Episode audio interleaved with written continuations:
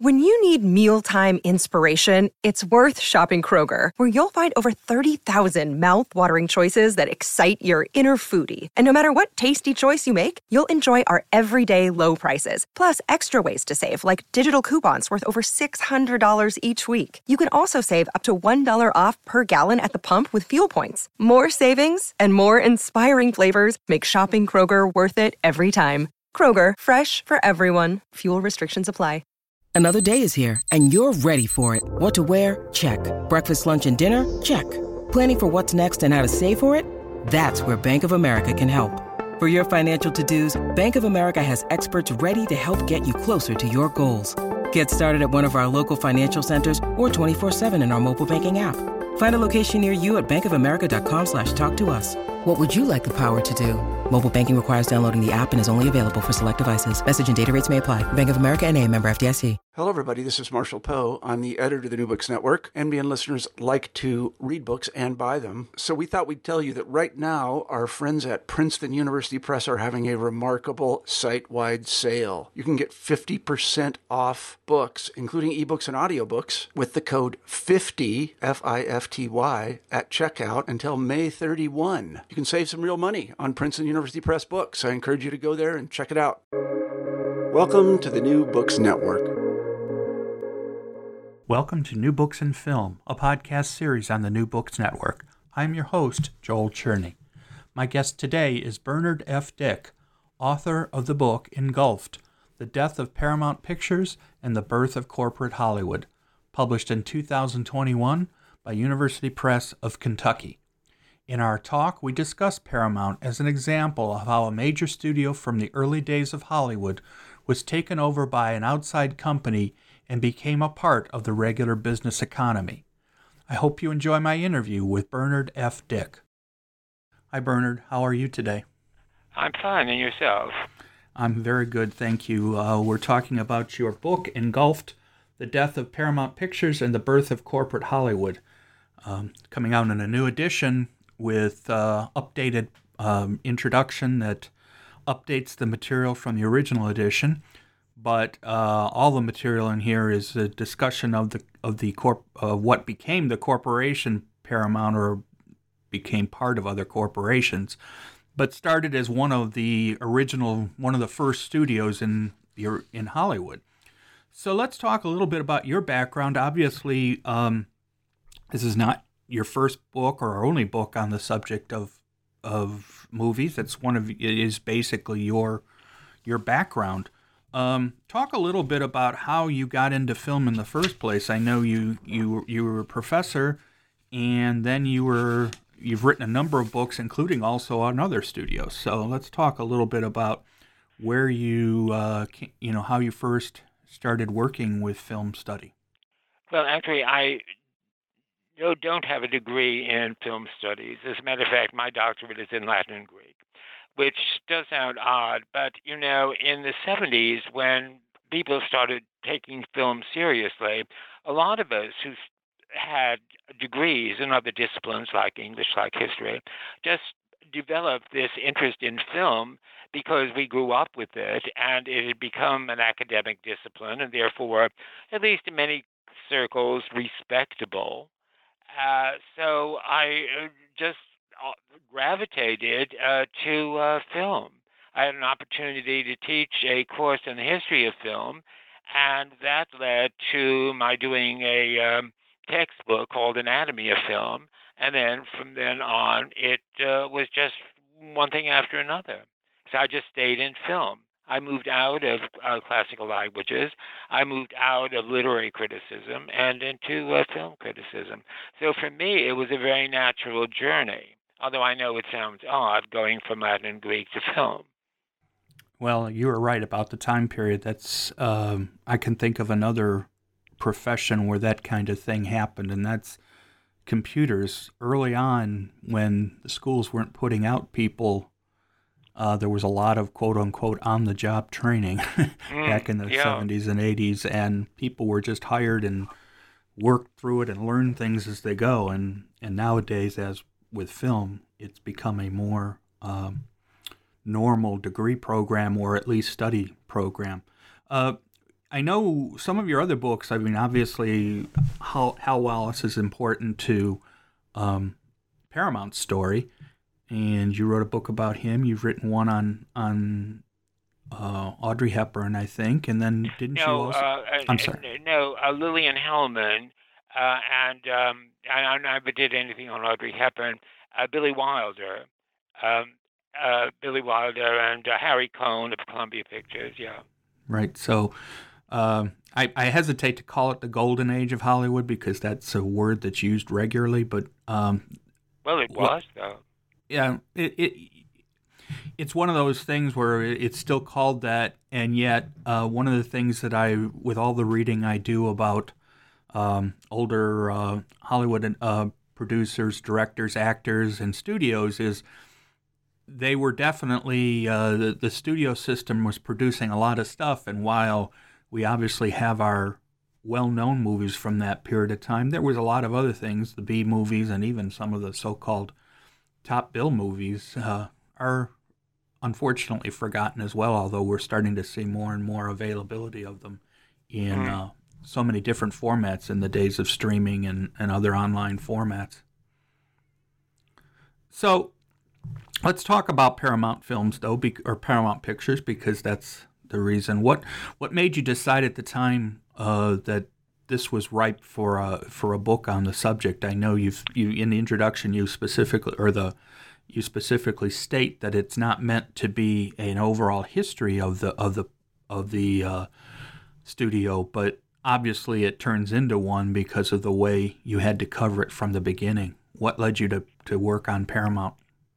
Well, um, I always look for archives, uh, and it, it's just so happened that George Weltner, who was the last president of Paramount Pictures before it was absorbed by uh, Gulf and Western, left his papers at the um, uh, American Heritage uh, Institute at the University of Wyoming in Laramie. And uh, I think once I discovered that there was a real treasure trove there, I realized that um, a book would naturally come out of all of this because nobody else had previously used the Weltner papers. So that was part of it. Um, also, uh, I was very interested in the what happened in the silent. Uh, well, actually, it is called Silent Movie, uh, the Mel Brooks film, uh, in which Sid Caesar plays a um, studio head who discovers that his little studio has been taken over by what was called in the movie Engulf and Devour, which is obviously Gulf and Western. And uh, that, coupled with the fact that growing up as I did in the 1940s, Paramount Pictures was really um, probably at the time my favorite studio because I really could not relate very much to the, the MGM product. I found actually Meet Me in St. Louis uh, abominable. I mean, I was only eight or nine at the time, but you know, when the father comes home and says, you know, we're going to have to move to New York, and the kids say, oh my God, leave St. Louis and go to New York. I mean, my God, I would have given, growing up as I did in Scranton, Pennsylvania, I would have given anything to go to New York. And uh, I just could not understand that kind of a film. But you see, the Paramount films at the time, particularly the road movies with Bing Crosby, Bob Hope, and Dorothy Lamour, they were very accessible to kids and the Betty Hutton movies were very accessible to kids. So yeah, Paramount was a great favorite of mine. Yeah, that and Universal. Yeah, I was going to say right at the towards the beginning of the book, you talk about this, and, and nowadays people don't think about it because you know uh, it's unless you're studying studio histories that each of the major studios had its specialties and its specializations in many ways. So, for example, you mentioned that Universal was particularly known for its monster and horror films, and some of the other ones that you've mentioned. And so, um, Paramount, what you, as you just said, it was they tended to make movies that were accessible, and uh, therefore became uh, popular in that way. Um, and and what and you've said that uh, some of the other ones weren't as interesting to you. Yes, that's true. Um, Paramount, Universal, and Warner Brothers uh, were my favorite studios. I mean, I adored Bette Davis. I mean, I just never saw anything like that. That was a phenomenon, you know. And um, actors like Bogart and Cagney, they were also distinctive. And although they talked very fast, you could understand every word they said, as opposed to today. Frankly, you know, I if I get maybe half of the dialogue, I'm doing well. Uh, yeah, that's there's no question. The concepts of movie making have changed so much, and and uh, the concepts of, of how people uh, consume that material has changed so much from the the older period. I've seen a couple of things where even as time went on during the golden age period, where like there was a remake of some films and you see differences with how it's presented even from one year to maybe four or five years later. So yeah. the changes was constant. So um, the first chapter obviously is meant to be a, a an overall history of of the the studio and how it started. Obviously, Adolf Zukor is the uh, person who is most known for um, the studio by name. Uh, he lived throughout this for a good portion of this period, and you know into his into his 90s. So uh, he was there uh, for a lot of this, and and in many ways he was similar to some of the other. Um, studio heads or people that became studio heads back in that period in that he started with he was a, an immigrant and he started with or his family was maybe i don't remember the specifics now um, but learned about movies from the nickelodeons and the uh, other basic filming filmmaking that was going on in the early 2000 you know early 1900s so uh, let's talk a little bit about zukor and what he brought to uh, what became Paramount Pictures.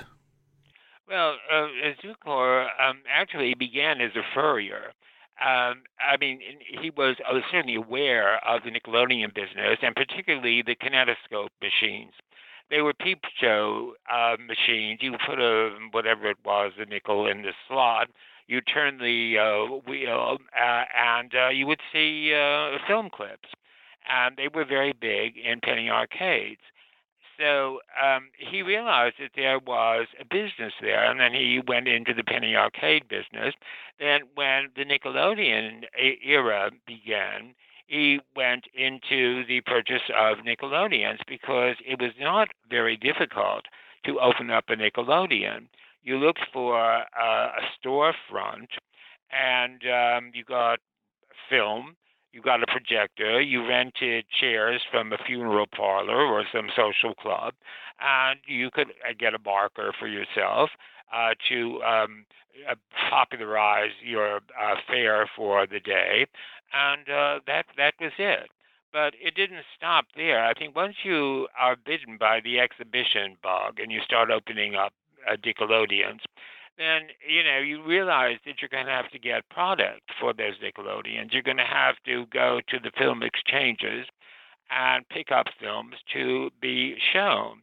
So you go into distribution. Why do I have to go to film exchanges? I'll open up my own uh, film exchange or um, series of film exchanges.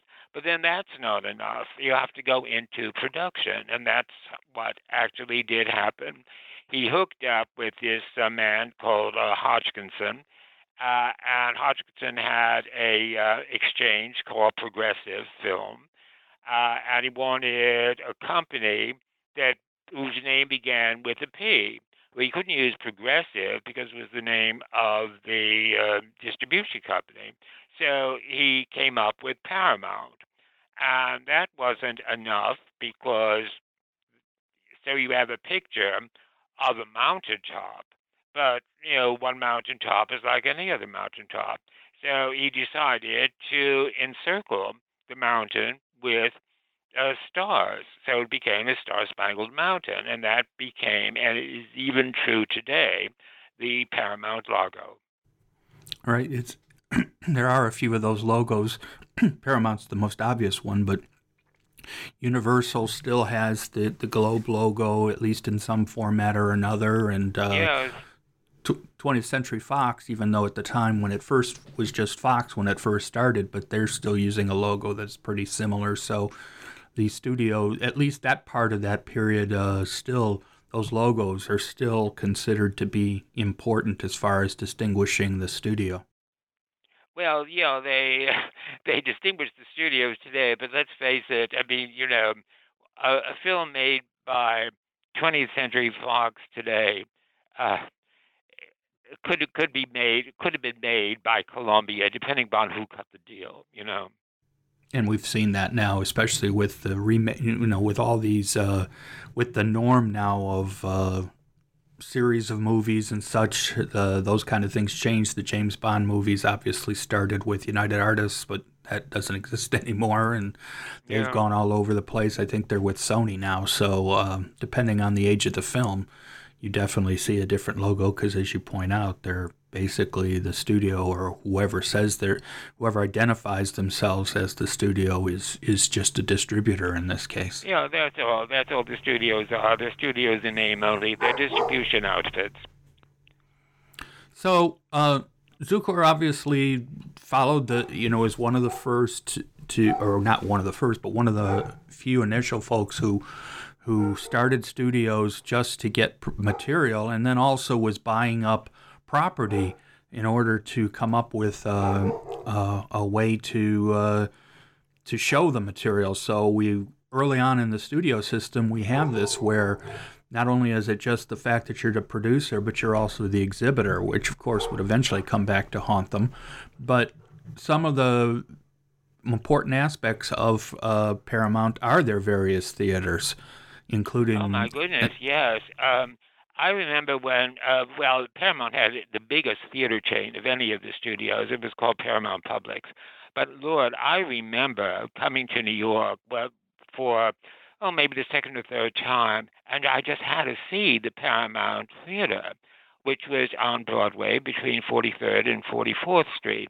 And that's where, of course, Frank Sinatra um, was mobbed whenever he appeared uh, at the Paramount, because in those days, at certain theaters in New York, like the Paramount, like the Capitol, um, you had not only the feature film, but you had a stage show.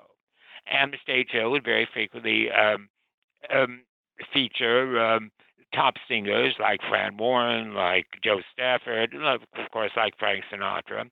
But yeah, I had to see the Paramount. And of course, what it is today is the Hard Rock Cafe. But the facade is still there because you had the Paramount Theater at ground level, and then you had the um, offices above, the Paramount offices above. It was 1501 Broadway. I know I, I I'm from Cleveland, although I don't live there right now, and we have a number of older theaters that used to uh, show uh, feature films, and uh, I mean, still remember going there to see Sound of Music when it first came out uh, in a road show, and and you know reserved seating and everything, and Oh, yeah, was- sure. so uh, obviously, though, Paramount became very successful pretty early on in the in the sense that they were able to uh, develop as, as fe- feature films became real features as opposed to uh, short films or or as you say the Nickelodeons. And in fact, they made. Uh, Paramount's known for the first Best Picture that ever won an Oscar, uh, Wings. Yeah, Wings. Yeah, sure. It- yeah, it's funny that they- yes. they've just reissued or recently reissued it in in a restored version and at the beginning they show all the paramount logos from the beginning to or actually Oh, they go in they? Yeah. So it's strange but when we talk about logos that the, the paramount logo really hasn't changed that much even though obviously all the other things changed but who were some of the initial uh, people who who Paramount was able to get both in the uh, front of the cameras and the back of the camera that helped to create its its signature? Well, in the Italian period, you, they had, of course, Gloria Swanson, and um, in Sunset Boulevard, when Gloria Swanson, who plays, of course, Norma Desmond, says, you know, I built a studio referring to Paramount, and without me, there wouldn't have been a Paramount. She's mm, not exactly telling a falsehood, but yeah, she was a very important star. Valentino was a, a Paramount star, uh, and era. And then when you move into the 30s, of course, you get great directors. They had Ernst Lubitsch for a time, uh, and uh, directed some wonderful. Uh, uh, well, they were really musicals with Jeanette MacDonald. Uh, one hour with um, you and uh, Monte Carlo, where she introduced the song Beyond the Blue Horizon. And that was the period of the great directors because then you uh, got um, directors like in the 40s, Preston Sturges, who really made a series of brilliant comedies. Um, and uh, unfortunately, um, his career was short lived because by about 1944, um, it, it, was virtually over. He made a couple of uh, films at 20th Century Fox, Unfaithfully Yours and Beautiful Blonde from Bashful Bend. But in the, in his heyday, I mean, movies like The Great McGinty, uh, The Lady um, Eve, um, and Sullivan's Travels, and um, The Miracle at Morgan's Creek, and Hail the Conquering Hero. Those were brilliant comedies. And then, of course, you had Billy Wilder making his first movie at uh, Paramount, The Major and the Minor, with uh, Ginger Rogers, playing a woman who disguises herself as a 12 year old so she can uh, ride um, half price back home to um, wherever it was in the Midwest. But you know, those those were those were glory years for Paramount. So obviously, um, Paramount and studios pretty much operated a, a, the way they did for, I don't know, I would say a good 20 years, uh, if not more, until over time we start to see changes for a variety of reasons. But Paramount uh, clearly, as you discussed in the early chapters, um, was clearly one of one of the most successful during the period.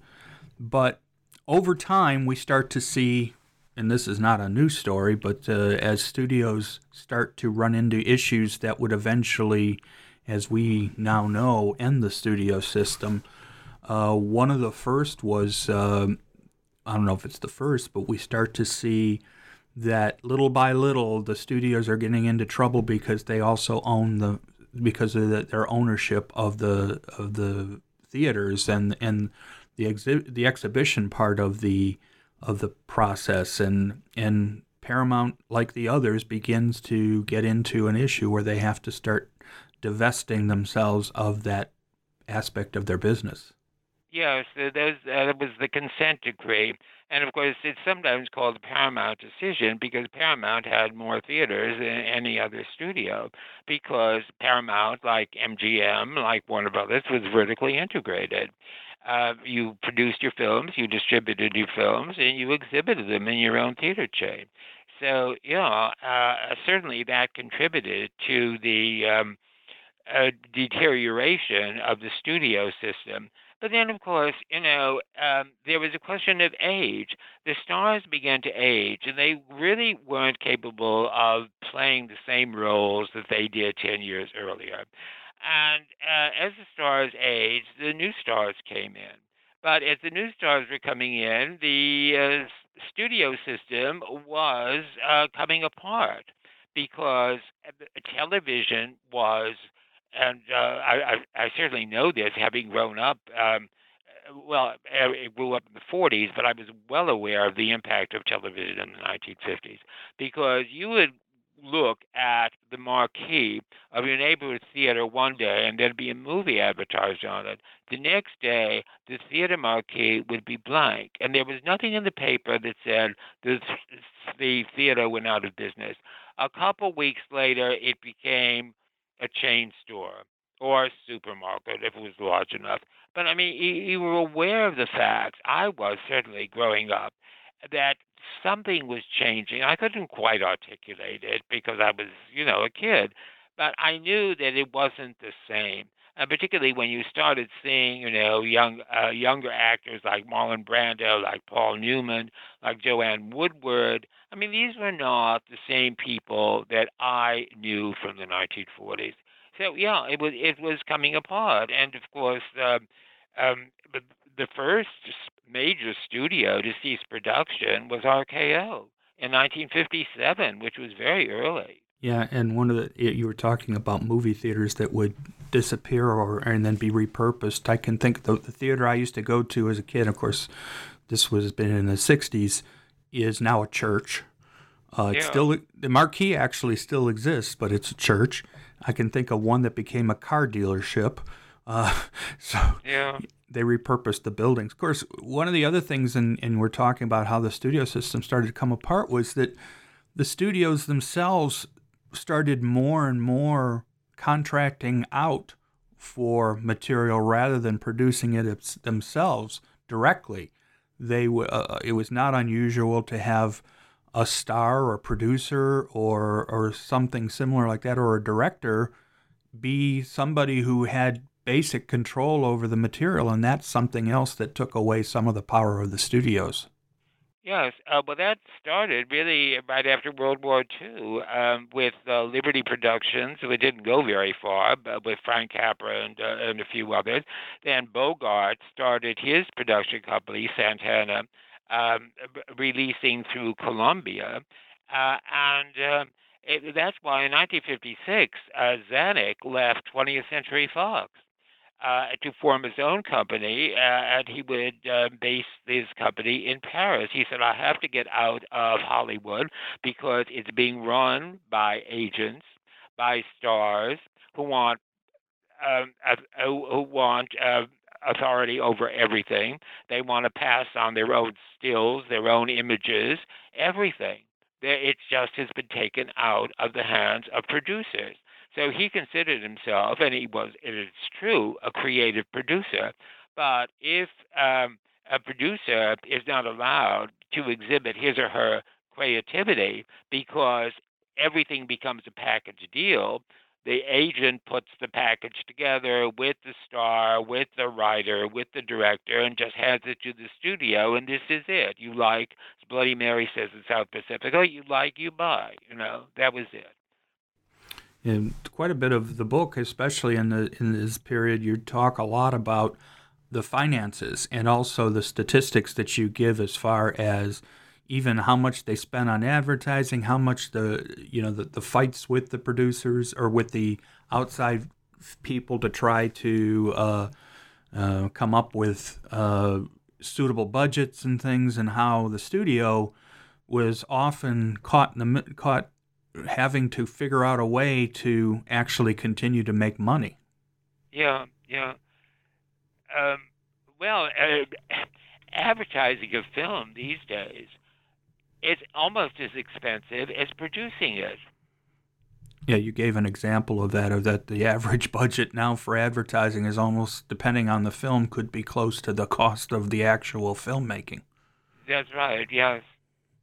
And in the book, then, as, as during this period where things are starting to unravel or change, this is where we bring in George Weltner, who uh, was an important part of, of, the early part of the you know the first part of the book before Gulf and Western appeared.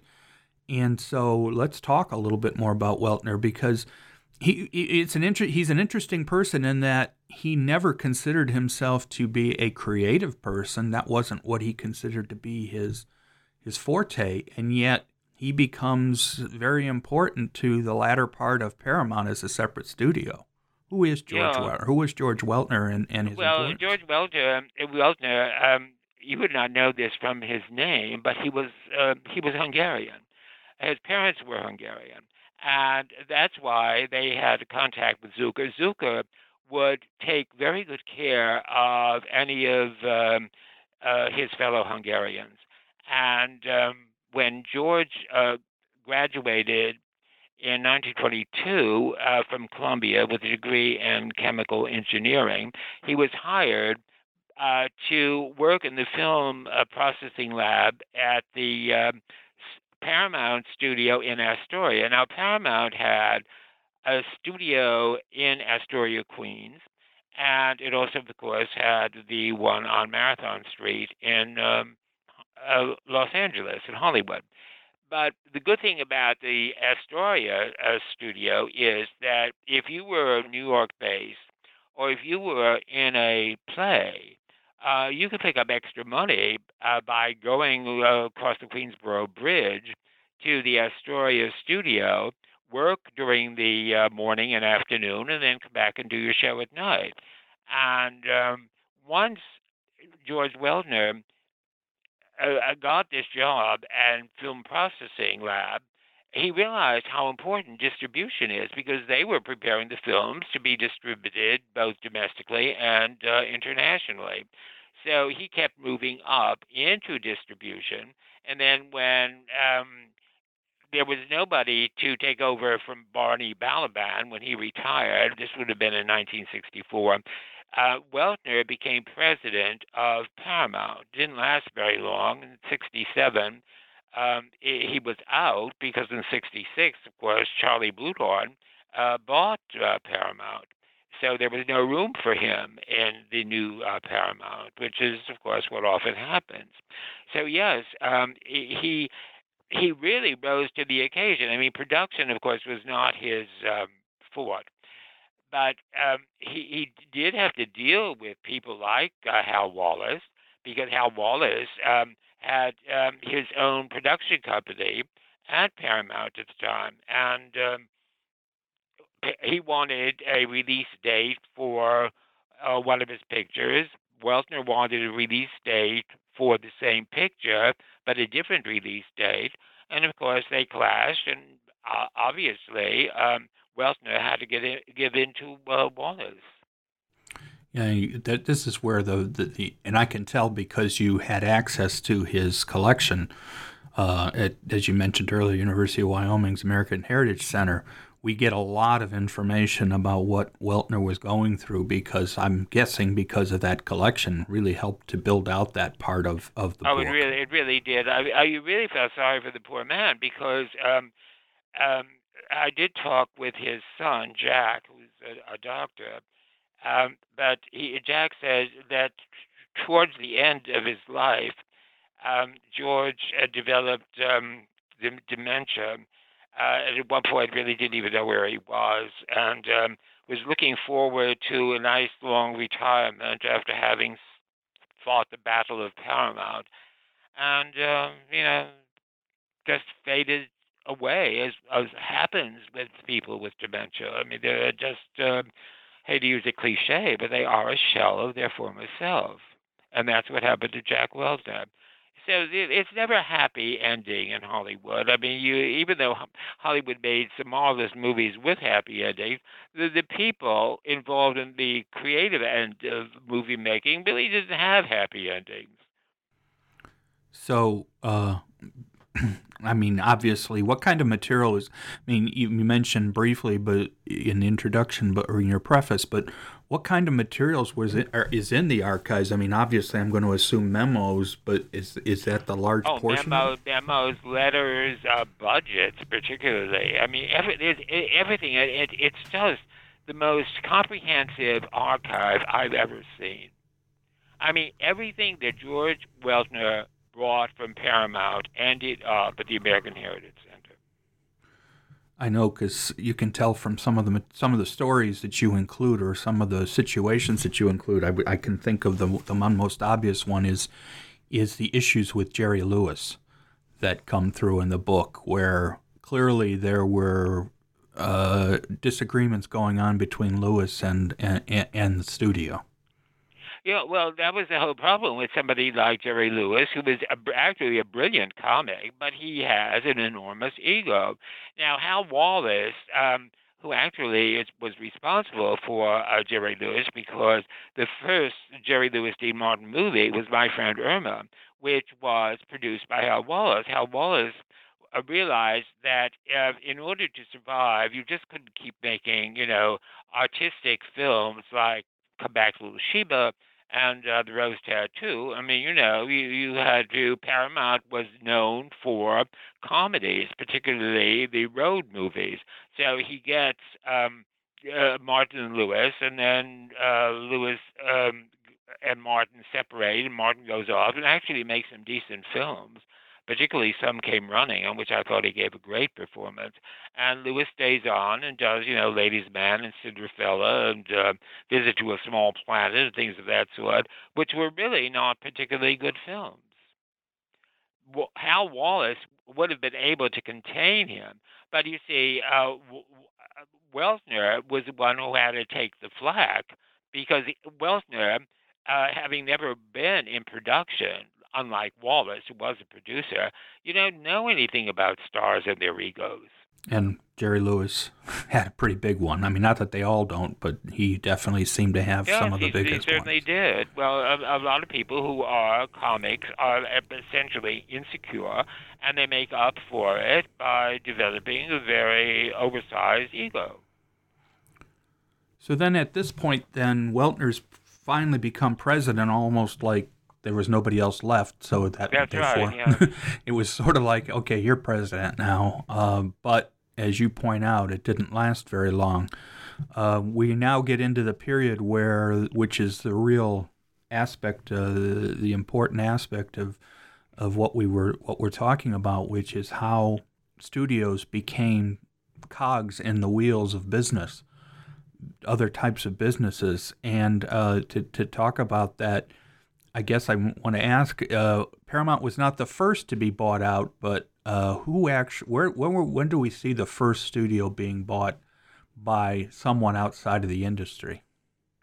Well, uh, Decca Records uh, in the uh, I think about 1956 bought Columbia. Um, excuse, uh, no, uh, excuse me, Universal. I'm sorry. I'm sorry. Um, in the 80s, um, Coca-Cola bought Columbia, which does seem like um, a disconnect.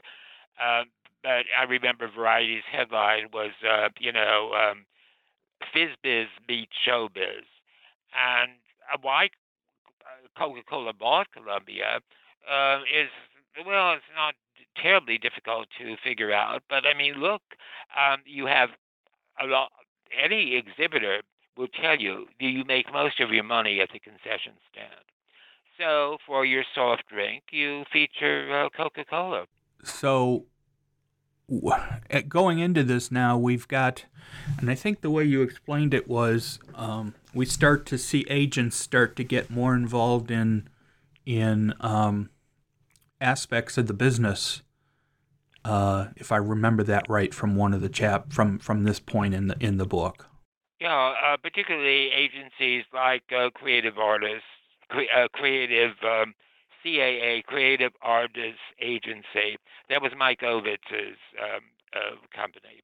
Uh, and, uh, well, of course, there was always the William Morris, now William Morris Endeavor, ICM, International Creative. And, yeah, that's why, um, as I said, Darryl Zanuck uh, simply left 20th Century Fox. Of course, he came back uh, later, but not as a producer. He came back as as head of the uh, studio, as president. And I know nowadays it's not unusual at all for a studio or a production head to be a former agent. That's just become producers tend to come up through that ranks nowadays. Yeah. So before as we talk about the the purchase or the takeover of, of Paramount by Gulf and Western, what was Gulf and Western's business? Well, Charlie Bluhdorn, um, who's known as the Mad Austrian, who was either Jewish or Christian, depending on to whom you were speaking, uh, just built up this incredibly diversified company called Gulf and Western, which had um, interests in everything from beef and cigars to uh, zinc. And it even had a financing division. So it, it was all over the place. It was a it was a mega conglomerate, which is really what it was. And Charlie Bluhdorn got on the board of um, Paramount, and um, it, it, his the acquisition of Paramount reminds me very much of a scene in Citizen Kane, where Charles Foster Kane is going through all of his assets, and he discovers that one of the things he owns after his mother's death uh, is a newspaper. And he says, you know, I think it might be fun to run a newspaper. I really think I can imagine Charlie Bluhdorn looking at Paramount and saying, gee, I think it would be fun to run a movie studio, to own a movie studio. Because let's face it, um, there is something uh, sexy about Hollywood, about movies, about movie stars. I mean, you know, when when uh, Coca-Cola owned Columbia, you had all of these Coca-Cola executives from Atlanta, you know, going on a boondoggle to um, Los Angeles to come back and say, "Oh, I was at a party with Jane and Bobby and Marty, you know, Jane Fonda, Martin Scorsese, uh, Robert De Niro." But you know, they're just bragging about the celebrities that they saw. The celebrities probably had no other choice but to be um, kind uh, to them because you know that's where the money was. But there, there was something, uh, uh, and I can understand that appeal of a studio. Funny part Glamour. about it is we see the same thing with sports teams. oh yeah. I think that's another example of of people who want, you know, multi-billionaires who want to own sports teams not because they're necessarily money makers, but the prestige aspect. Yeah, to be photographed with the ball player, or to have access to the bullpen. So obviously, Bluhdorn is able to eventually get control of uh, Paramount for Gulf and Western. Uh, how did things change very quickly? I'm assuming it changed quickly. I mean, once he took over. Oh, but once he took over, he realized that um, movie making was not uh, really his thing. And uh, actually, what he did, and it was only for a very short period, but what he did was to get uh, Peter Bart and uh, Robert Evans, who were two extraordinary men, uh, to re- run production. Now, um, the production head, for all practical purposes, although that term was not used, was Robert Evans. And Peter Bart had a title, I think it was something like uh, Vice President Creative, whatever. Uh, but they two the two worked together because um, uh, Evans really um, was a visionary, but he did not have much of an education. Bart, on the other hand, had a degree from Swarthmore and the London School of Economics, and together they really functioned as a team. Now, it was Bart's idea to option um, uh, Mario The Godfather. And then, of course, it was an enormous task on the part of Robert Evans to pitch it to the Paramount board because you were making a movie about the mafia, uh, and there were all kinds of threats coming in and so forth. Um, but he decided that yeah, it's about the mafia, it's about the Cosa Nostra, but it's also about a family. So if the script, uh, which was written by Francis Ford Coppola and Mario Puzo, and Coppola, although we think of him today as a director, he won an, an Oscar for the screenplay of Patton with George Scott. But if you if you make the movie in such a way that it centers around a family, then you can actually sell it to the masses. And it was amazing because uh, I remember this very well an R-rated movie in 1972, like The Godfather, did attract families. In fact, when I saw it in a neighborhood theater in New Jersey, I mean, there were there were parents with their kids. That that is unusual. yeah, given the film. and you learned a lesson from that. You know, remember omerta, the the law of silence. You know, you don't snitch, otherwise you get killed. You know, and brother may have to kill brother. So Gulf and Western is obviously a, a mega corporation that takes over Paramount. Um, what happens to the the financial aspects of Paramount? Do do we get changes because suddenly they've got to uh, that that the overall corporation starts looking at bottom lines? No, uh, uh, actually, Paramount was in. Um, there, were various divisions in um, Gulf and Western. There was the agricultural division. Uh, there was a financing division. There was metals division. This was leisure time. So it, it, it if if Paramount, for example, uh, if the films did not do as well as had been expected, you know there were other things that were selling. like beef, like cigars, like New Jersey zinc. You know, I mean, one offsets the other. Did uh, of of this of these studios that were, and we know we're talking about Paramount, but as we've pointed out, they all pretty much fell under the uh, the, the the roles of just being another part of of a of a corporation. How did Paramount compare as far as continued being able to continue on versus some of the other corporations that took over studios? Well, um, Universal is a prime example. I mean, poor Universal. Um, it was taken over by Decca Records. Uh, then it was merged. Uh, well, first it was merged with International and became Universal International. Then it was taken over by Decca Records. Then it was taken over by MCA, Lew Wasserman's uh, uh, company. Uh, and once um, uh, Wasserman had it, uh, he had it for a while. Uh, but then uh, this was the time in the late um, 1980s, around 1988, 89, uh, Sony became very interested in getting into the movie business. So Sony uh, bought Columbia in 1989, and then the other Japanese uh, company, Matsushita, uh, which is primarily known for the uh, Panasonic uh, product, uh, bought Universal. So here you have Universal now being owned by a uh, maker of consumer products like Matsushita. Well, they didn't know because they were Japanese. I mean, they they were uh, the it was alien to them having a movie studio. So they unloaded it uh, on uh, Seagram uh, because Ed, Edgar Bronfman Jr. Uh, well, fancied himself a producer. So now you have uh, a maker of alcoholic beverages owning a movie studio. Then uh, Seagram dumped Universal and was taken over by Vivendi, a French company, uh, and that didn't work out. Then General Electric, which had NBC at the time, bought Universal and merged it with NBC, and it became NBC Universal. And then General Electric wanted to get out of the business, so it unloaded NBC Universal onto Comcast. So the latest owner of Universal is Comcast.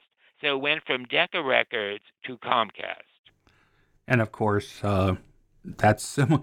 It's funny because you, you just told the story of Universal to the president, and in many ways, Paramount's story is very similar. Um, it goes through, and we'll we can talk about that. But uh, how long did Gulf and Western actually own Paramount, and what led to uh, it, you know, changing over? Well, um, in 1978, Charlie Bluhdorn uh, was diagnosed with leukemia. And as soon as he got the diagnosis, he started spinning off various divisions and uh, he died in uh, 83 or 84, I don't remember. And once he passed away, um, um, Martin Davis, who was on the board of um, Gulf and Western, took over, and he got rid of the rest of the divisions, but kept Paramount Communications. Uh, excuse me, Paramount, which was then Paramount Pictures Corporation. So uh, what was left of Gulf and Western was Paramount, Paramount Television, Desilu uh, Studios, where, of course, I Love Lucy was filmed, and um, Famous Music, the music publishing division, and Simon and Schuster. So that was a nice little package if anybody wanted to buy it. And uh, eventually, Sumner Redstone did. But before he bought Paramount, he bought Viacom from CBS. And of course, that's where we get to the more current period where uh, Viacom, CBS, and Paramount are together and and under the control, as you say, of Sumner Redstone. And what is his back? What was his background? Well, Sumner Redstone is the exact opposite of Charlie Bluhdorn, who didn't really have much of an education. Now, Sumner Redstone is uh, Boston Latin School, uh, Harvard BA, Harvard Law. So, I mean, very impressive credentials. And his father, Michael, owned National Amusements, which was a theater chain, and at the time was the seventh largest theater chain in the country. Although, you know, who knows what it's going to be like now? I don't know what it's like where you are, but in New York, um, well, the Angelika uh, has opened, Film Forum is opened, uh, maybe one or two other small ones, but you know, AMC, uh, no, not at all. And I don't really know what is going to happen to these theater chains, um, particularly now with the Delta variant. But you know, Michael, uh, the father, did build up um, not exactly an empire, but certainly a fiefdom of um, theaters. And of course, Sumner took that over uh, when the, the father died. But you know that wasn't enough. You see, it, it, it's the same with Zukor. It's not enough to own a penny arcade. It's not enough to own a Nickelodeon. It's not enough to have your own distribution outfit. You want more, and he wanted more. He wanted more, and he found out that um, uh,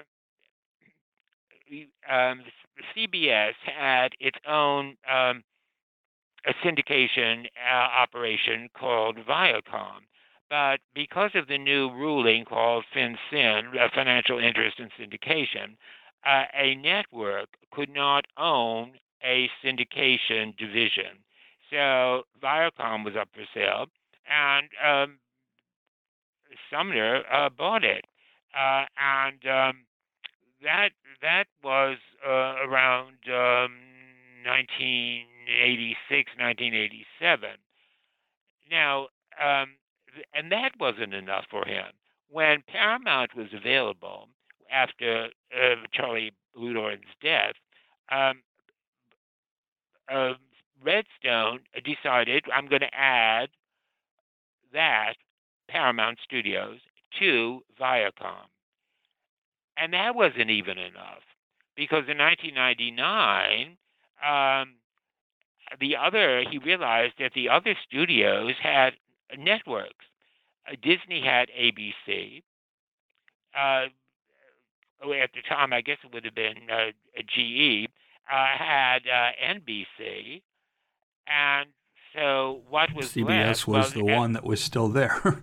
yes, CBS. Well, the the, the Fox channel uh, was owned by Rupert Murdoch, and the only game in town was uh, CBS. So Mel Karmazin actually merged um, uh, CBS uh, with uh, Viacom, becoming not CBS Viacom. Viacom comes first. Viacom CBS, which was the exact opposite of NBC Universal, where the network preceded the studio name. And of course, uh, Karmazin thought, well, you know, Sumner's in his 70s. I mean, he's not going to go on forever. Little did he know that Sumner had every intention of going on forever.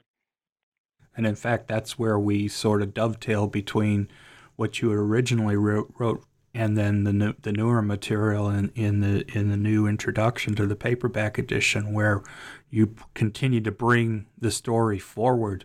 Uh, what is interesting is it seems like you're right; they want to hold on to that name. So, for example, while all the different companies have their own streaming services now, Paramount seems to have been the one that still has a studio name on it. Uh, NBC's is called Peacock, so there's no sign of of anything there, and none of the other ones mention studio names. But uh, Paramount still is called Paramount Plus, so they're still holding yeah. on to that name. Well, they should. It's a very venerable name. I mean, the studio goes back to uh, I think 1917. Right. So uh, obviously, Mel Karmazin becomes the, the the person that sort of bridges the original book and then the new material and and the big issue, obviously, as you point out, is that uh, he wants to have control and is never able to get it. Yes, and uh, I think he realized it, so he pulled out. Um, but you know, he was he was not meant to run Viacom. I mean, uh, Karmazin's um, was great in radio. As a matter of fact, he, radio was his preferred right. medium. Well, that's of part course, of the you know, whole thing about realize- how you know these conglomerates had all kinds of uh, of media material, media uh, properties, and and radio at that point at least was incredibly important. Still, Yeah. Well, in his heyday, Sumner could run the whole show. But, of course, uh, beginning, I guess, around 2011, uh, he began to deteriorate. Um, I mean, he became erratic in restaurants, and as a matter of fact, many restaurants didn't want uh, him to uh, return. He became persona non grata. So obviously that takes us pretty close to present day. And who, currently speaking, um, who is in charge of Paramount? Well, um, uh, Bakish is the president, but of course now uh, the daughter, Shari Redstone, runs the show. So she is really head of uh, Viacom. And actually, I, I have great sympathy and respect for Shari Redstone. It must have been hell for those the last several years when Sumner developed this insatiable desire for sex and steak. And you know, all these women were servicing him. I mean, he had one mistress uh, after another, and uh, one caregiver after another, uh, and he gave them uh, houses. He actually bought for his last two uh, women uh, houses that cost over a million dollars each. And for the daughter to have to sit by and watch the way her father was, first of all, deteriorating, and secondly, uh, always refusing uh, her uh, the control that she really wanted. I mean, when she married uh, Rabbi Korff, um, Ira Korff, I mean, you know, Sumner was enthralled because Korff had all these degrees, including a PhD from Tufts, you know, and that impressed Sumner. Sumner actually made Ira Korff, who had no experience whatsoever in media, the vice president of National Amusements, and then later made him president. Now, you have the daughter standing by and watching her husband being elevated step by step, where she's at the bottom rung of the ladder. Mm-hmm. And she was uh, she was well educated too. She had a, a law degree as well. Um, is Sumner had given up on his son Brent because he realized that Brent was not meant for the corporate world. So he was trying to groom successors. But you see, the trouble with being a patriarch like Sumner Redstone is that you think in terms of sons. Or if you can't have a son, you want a son surrogate. The last thing in the world you would think of was your daughter. Right.